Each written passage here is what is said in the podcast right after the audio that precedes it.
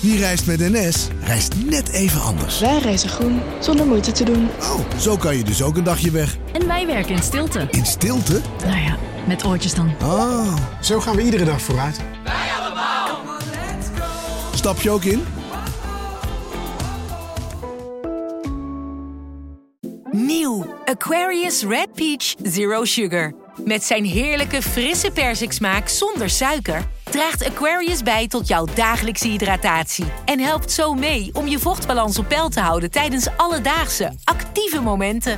Thuis, op het werk of onderweg. Ook verkrijgbaar in smaken lemon en orange. Probeer hem nu. Vanaf de redactie van NRC het verhaal van vandaag. Mijn naam is Thomas Ruip.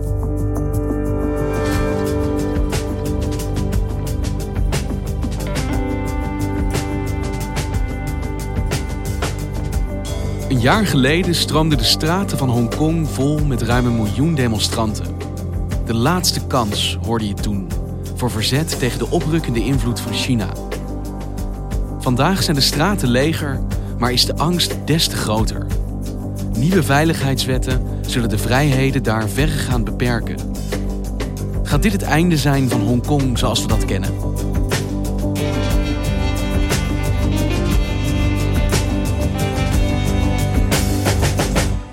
Het is deze week een jaar geleden dat er echt hele grote demonstraties in Hongkong begonnen. Dan gaan we naar Hongkong, want het wordt daar steeds grimmiger. De protesten tegen een nieuwe uitleveringswet houden aan. Gary van Pinkster is China-correspondent met een standplaats Beijing. Op 9 juni gingen er toen zo'n 1 miljoen mensen de straat op om te demonstreren tegen een wet die het mogelijk moest gaan maken dat eh, criminelen vanuit Hongkong uitgeleverd zouden worden aan China. De betogers zijn bang dat China de wet misbruikt om politieke tegenstanders monddood te maken. The number they say is 1.7 million in Victoria Park, where I am, in Tin Hau in the suburb to the east of here, and in Causeway Bay to the west. And they say that doesn't include hundreds of thousands that then marched on. Het werd heel massaal, omdat mensen echt steeds meer verontwaardigd waren. Dat was al over de jaren heen gegroeid, over hoe China zich steeds meer met Hongkong ging bemoeien. Hier zien ze het als een uitbreiding van China's macht. Hongkong hoort wel bij China, maar heeft een speciale status. Met eigen wetten en veel meer individuele vrijheid. Mensen hadden heel erg het gevoel van als we nu niet laten zien dat we het hier niet mee eens zijn, dan kunnen we dat nooit meer laten zien. Dan is het moment voorbij en dan heeft bepaalt China alles voor ons. En hoe staat het er dan nu voor, een jaar later? Eigenlijk kan je zeggen van waar Hongkong bang voor was, is gebeurd. Ja, het inmiddels bekende machtsspel met China, dat krijgt een vervolg. De Chinezen zijn weer bezig om hun grip op Hongkong te vergroten. Want China is gekomen met een voorstel om wetten te schrijven, veiligheidswetten voor Hongkong. En eigenlijk maken die wetten dus een aantal dingen strafbaar in Hongkong straks, die in Hongkong nu nog niet strafbaar zijn en niet op die manier strafbaar zijn. Want we hebben het in een eerdere podcast samen uitgebreid gehad over de vorige aanleiding voor de demonstraties. En dat was dan een uitleveringswet. Once again, protesters and police clashed on the streets in Hong Kong. The scenes may look familiar, but for Hong Kong, it feels that so much more is now at stake. Wat is dan het verschil met deze veiligheidswet en de reden dat die demonstraties überhaupt begonnen vorig jaar? Die wet op de uitlevering die is nog steeds op de lange baan geschoven. Maar die veiligheidswetten komen er dus wel aan. Die gaan er niet over dat je in China zelf, dus in de Volksrepubliek zelf, voor een rechter komt. Maar die gaan er eigenlijk meer over dat een aantal dingen, vooral dingen die te maken hebben met mogelijkheden om je uit te spreken tegen China eigenlijk. Hè? Dus om bijvoorbeeld te zeggen wij willen liever onafhankelijk zijn van China, we willen niet bij China horen, dat die in Hongkong zelf strafbaar worden. Dat je dus eh, bijvoorbeeld dingen niet mag als opruiing, wat natuurlijk een hele vage term is. Dat je je niet mag schuldig maken aan terrorisme, maar ook dat is niet heel duidelijk omschreven. En dat je daar eigenlijk voor veroordeeld kan worden, zoals je voor dit soort vergrijpen ook in de Volksrepubliek strafbaar zou zijn. En dat de Hongkongse rechters voor een deel dus zullen moeten gaan oordelen op basis van in China gemaakte veiligheidswetten voor Hongkong. En wie heeft het dan gedaan? Je hebt een, uh, een parlement hier, het National People's Congress, NPC. Uh, en die hebben een, in hun jaarvergadering besloten dat er wetten geschreven moeten worden voor de nationale veiligheid van Hongkong. En dat die wetten geschreven zullen worden door het staand comité van dat volkscongres. 请按表决器。赞成两千八百七十八票，反对一票，弃权六票。 宣读完毕。通过。 En Hongkong verliest daarmee een stukje van zijn eigen rechtssysteem. En hoe ingrijpend is dit vanuit Hongkong bezien? Het grootste gedeelte van de rechtszaken zal daar niet door worden aangetast. Maar het probleem is natuurlijk dat juist die zaken die wel onder dat Chinese recht gaan vallen, dat dat hele essentiële zaken gaan die over, die gaan inderdaad over vrijheid, over persvrijheid, over eh, ja, ook vrijheid van informatie en dergelijke. Er is ook een nieuwe wet aangenomen in Hongkong zelf, die het verboden maakt om het Chinese volkslied eh, te bespotten hè? en Chinese symbolen.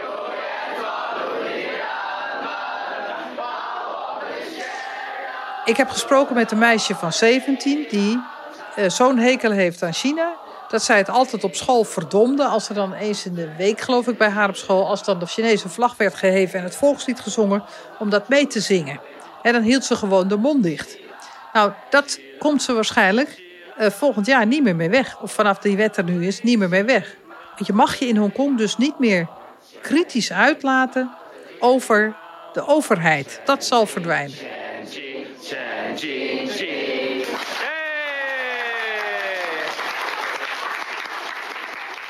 En waarom nu? Waarom denkt China dit nu te kunnen doen op dit moment? Nou, ik denk dat er twee redenen zijn. Eén is denk ik dat China voelt dat ze het nu uh, moeten doen. Want dat ze nu de kans moeten grijpen om echt een eind te maken aan al die demonstraties. Ze willen niet dat als corona een beetje ook in Hongkong opgelost is en als dat niet meer een groot probleem is, dat er dan opnieuw massaal gedemonstreerd gaat worden tegen China, dat zich dat voortzet. En ze willen dat denk ik ook doen voor de verkiezingen van september. Want in die septemberverkiezingen is het waarschijnlijk zo dat de pro-democraten heel sterk daaruit zullen komen. Maar ik vermoed dat ze een deel van die wetgeving misschien ook wel gaan gebruiken om te zorgen dat niet iedereen van die pro-democraten zich uh, verkiesbaar kan stellen. Dat ze zullen zeggen: nee, deze mensen zijn uh, eigenlijk voor afscheiding, of deze mensen zijn eigenlijk uh, opruiers of wat dan ook. Want hoe wordt er vanuit het Hongkongse parlement, vanuit de politiek daar gekeken naar deze ontwikkeling vanuit China? Nou, dat hele parlement is nu enorm verdeeld. Hè? Dus de pro-democraten en de pro-Peking-gezinde krachten, dat staat enorm tegenover elkaar. Zo fel dat ze elkaar ook echt lijfelijk aanvliegen in dat parlement. Lijfelijk? Dat er echt gevochten wordt. Ja, echt. Ja, er wordt gevochten. Er worden ook mensen uit het parlement gedragen. Ja, dat is echt een vechtparlement geworden op het moment. En wordt die tweedeling ook binnen de bevolking gevoeld? Loopt die lijn eigenlijk hetzelfde? Je kunt denk ik zeggen dat van de 2 miljoen mensen die er op het hoogtepunt van die demonstraties op straat gingen, uh, ja, dat is. Er wonen maar 7 miljoen mensen in Hongkong. Dat is een enorm aantal, hè? En dat zijn dan dus de mensen die bereid zijn om te gaan demonstreren. Al die mensen kan je eigenlijk rekenen tot het pro-democratische kamp. Als je dan denkt dat welke mensen daarmee sympathiseren, maar die zelf op die dag niet de straat op gingen, dan heb je toch wel een. Ook op die manier kan je zien dat er toch wel een grote meerderheid van de mensen in Hongkong dit gewoon niet wil en niet pro-Peking is. De pro-Peking kant heeft ook een beetje. Ja, die gaan dan bijvoorbeeld wel eens met stalletjes op, op straat staan om die wet uit te leggen of om daar steun voor te vragen of zo. Maar die staan dan toch wel een beetje eenzaam op straat.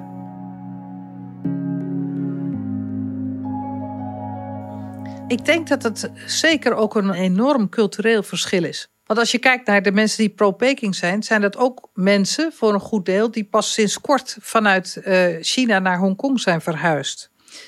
Als je kijkt naar de mensen die in Hongkong geboren en getogen zijn, dan zijn dat vaak kinderen van mensen die vanuit China naar Hongkong gevlucht zijn. Die juist voor de communisten weggevlucht zijn naar Hongkong.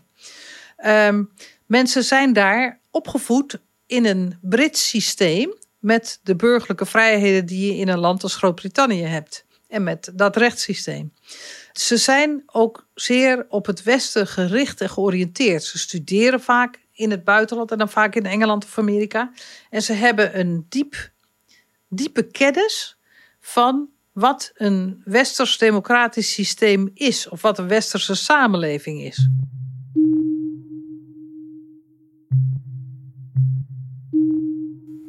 en als deze nieuwe wet het einde zou kunnen betekenen van het systeem in Hongkong, waar dus ja, de invloeden van China, maar ook een enigszins westers georiënteerde democratie samenkomen. Als dat voorbij is, hoe wordt er dan nu op gereageerd door die demonstranten als dit dan de laatste klap zou kunnen zijn? Eh, de reactie is heel moeilijk te voorspellen. Hè? Ik weet dat het, het verzet tegen Peking in Hongkong echt heel diep zit en echt heel wijd verbreid is. Je kunt je toch ook voorstellen aan de andere kant dat als het eh, nog veel zwaarder en duidelijker strafbaar wordt, verboden wordt om te demonstreren, dat alleen een soort harde kern overblijft die zegt van ja, wij gaan tot het uiterste. En dat misschien toch veel anderen dat, hoewel ze er sympathie voor hebben, toch niet meer zullen doen. En zich toch ja, op een gegeven moment misschien gaan neerleggen bij. Zo is het nu eenmaal. En dat de mensen die weg kunnen uit Hongkong ook weg zullen gaan uit Hongkong. Want Groot-Brittannië gaat dat waarschijnlijk een stuk makkelijker maken door paspoorten te verstrekken. Waarmee je, ze verstrekten altijd al een bepaald soort paspoort aan mensen die eh, voor de machtsoverdracht geboren waren, waarmee je tijdelijk in Groot-Brittannië kon zijn. Mr. Speaker, if China follows through with its proposed legislation, we will put in place new arrangements to allow BNOs to come to the UK without the current six-month limit, enabling them to live and apply to study and work for extendable periods of 12 months, thereby also providing a pathway to citizenship. Dat meisje van 17 dat ik sprak dat het volkslied wilde, niet wilde zingen. Haar moeder heeft heel goed voor haar gespaard met drie verschillende banen om te zorgen dat zij in, uh, ik dacht in Ierland kon gaan studeren. Dus zij gaat, als het, als het lukt met de corona, gaat zij deze zomer naar Ierland en komt ook niet meer terug. Haalt misschien op een gegeven moment haar moeder ook daar naartoe. Dus mensen pogen om weg te gaan, denk ik deels. En ik denk de mensen die achterblijven, ik kan me toch voorstellen dat ze zich bijna wel moeten neerleggen bij dat ze hun vrijheden definitief zullen verliezen.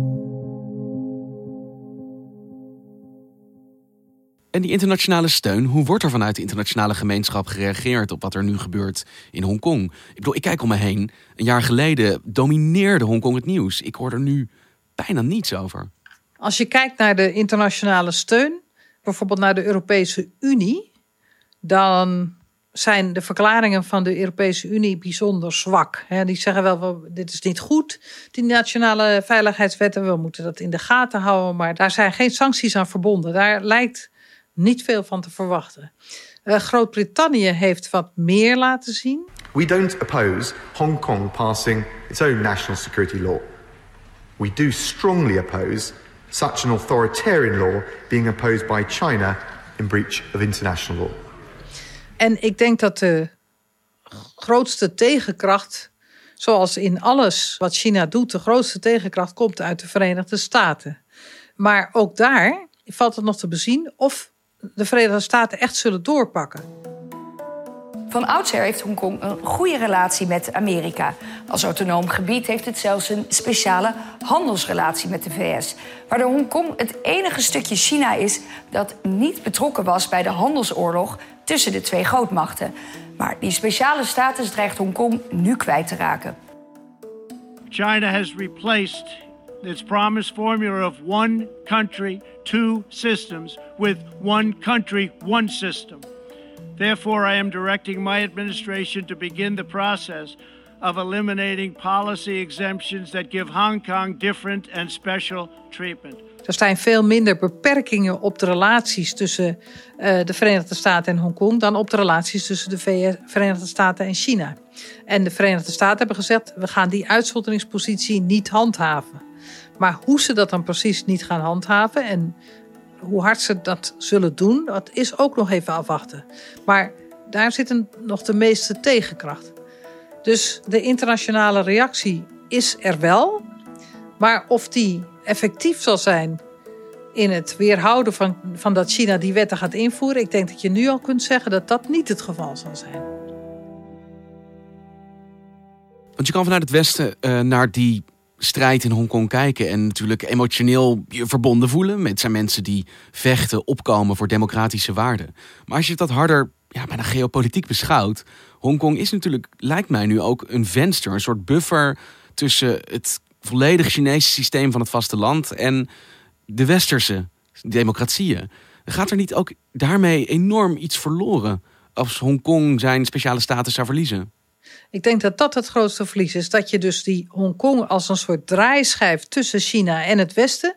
Niet alleen financieel, maar ook op het gebied van informatievoorziening, van van alles nog wat. Dat als Hongkong die uh, positie verliest, dan is het moeilijk te zien via welke kanalen er dan nog een goede uitwisseling is tussen China en het Westen.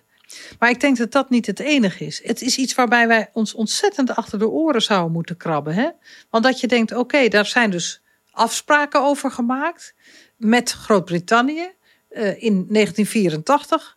En die afspraken, daarvan heeft China nu gezegd, die zijn toen wij de macht overnamen al vervallen. Maar het is een internationale overeenkomst.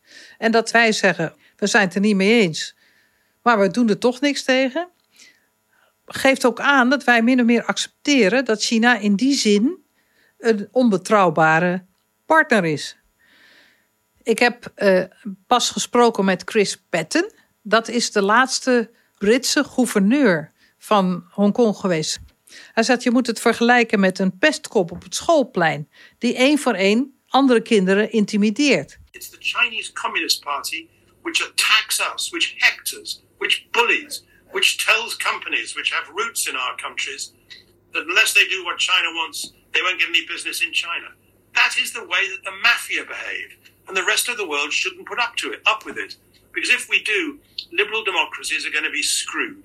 Als die andere kinderen niet één lijn trekken, dan krijgt die pestkop zijn zin. Dan vallen al die individuele andere kinderen één voor één om. En hij zegt, als je dat niet wil voor de wereld, dan moet er meer onderlinge solidariteit zijn gewoon omdat je er zelf anders later in je eigen land ook spijt van krijgt. Als je opeens merkt dat China heel machtig is geworden en je hebt het laten gebeuren. Maar als ik realistisch ben, dan zie ik nog weinig van een dergelijke duidelijk en verenigd optreden van andere landen over dit soort dingen. Daarbij moet ik overigens ook aantekenen dat China dat natuurlijk allemaal heel anders ziet. Die zegt van wij hebben de angst dat die demonstraties in Hongkong overslaan naar andere delen van China. En het is dus een nationale veiligheidsprobleem en een nationale veiligheidsnoodzaak om te zorgen dat die demonstraties ophouden. Maar je proeft dus ook wel moeite misschien van het Westen om zich hard op te stellen tegen China. En ik kan me ook indenken dat bijvoorbeeld de economische belangen daar ook in meewegen. We zijn natuurlijk op heel veel manieren verbonden met dit land. Maar wat kunnen we er dan van leren als we zien wat er nu gebeurt met Hongkong en hoe we ons in de toekomst moeten opstellen tegenover China? Ik denk ook dat we niet altijd één op één kunnen kijken van... is dit specifieke stukje handel, of dit specifieke overeenkomstje met China... is dat in dit ene geval uh, schadelijk of niet schadelijk, goed of niet? Als we het goed vinden en niet schadelijk, dan doen we het. Want als je dat per stuk bekijkt, dan heb je uiteindelijk... geef je per stuk ook iets weg waarvan je dan tegen kan komen van... oh, maar we hebben hiermee dus een manier van doen en een systeem gesteund, wat uiteindelijk zich tegen hele fundamentele waarden van ons keert. Ook nog eens tegen onze economie, maar ook tegen al onze waarden en normen. En dan ben je eigenlijk al, als je dat constateert, kan je te laat zijn.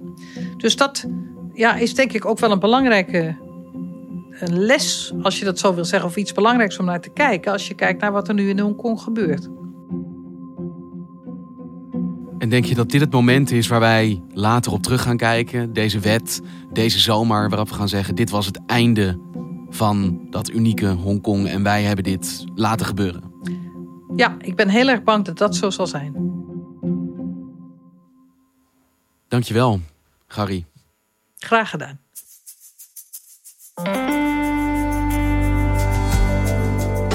Je luisterde naar vandaag, een podcast van NRC. Eén verhaal elke dag. Dit was vandaag, morgen weer.